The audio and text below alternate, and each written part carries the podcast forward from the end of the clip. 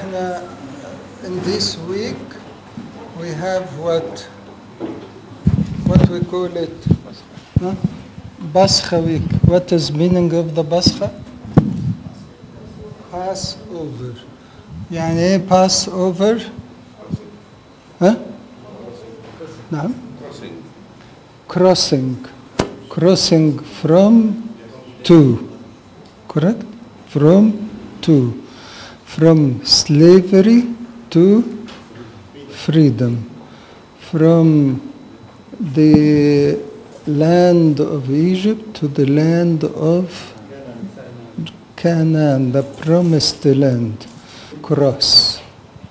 To cross over. To be freed.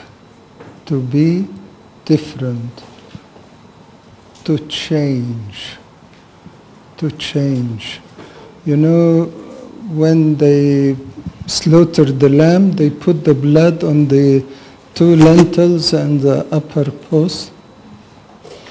Um, and when the angel of death did,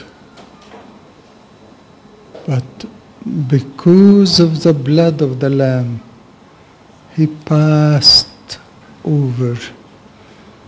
May the angel of this pass over us.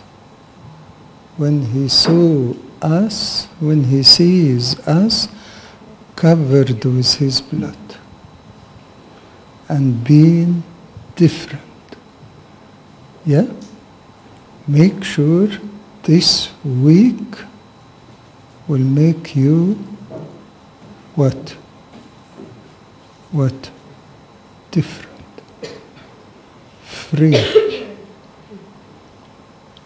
and in Canaan, the promised land. Glory to God forever. Amen.